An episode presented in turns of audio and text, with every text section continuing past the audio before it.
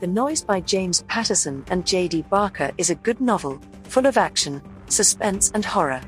I was engaged the entire time and couldn't hold back to discover what was truly going on.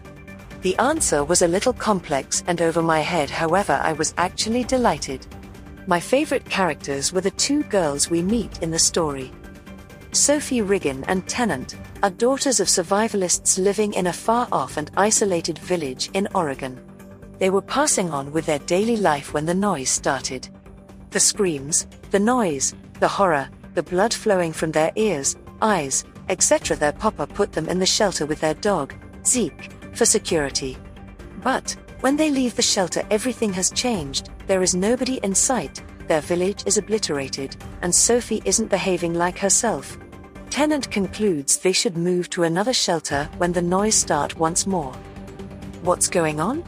What is the reason for the noise? What is the word that Sophie continues to say? How Tennant can help her sister? Where did everybody go? Where is Mama and Papa? a group of first class government investigators are brought in. In the group is Dr. Martha Chan, a psychologist who examine long term medical emergencies. Another person of the group is Lieutenant Colonel Alexander Fraser, a career military leader with a mistrust of citizens. The noise is continuing and spreading across the Pacific Northwest, things are going crazy.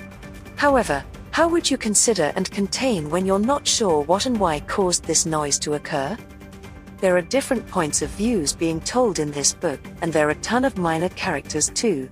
Readers will come to know things as characters in the book do. I enjoyed the feeling of being on edge and terrified not realize what's going on. As far as I might be concerned, this book is more horrifying than true horror, which from numerous points of view makes the book seriously engaging. The Noise by James Patterson and J.D. Barker is difficult to describe.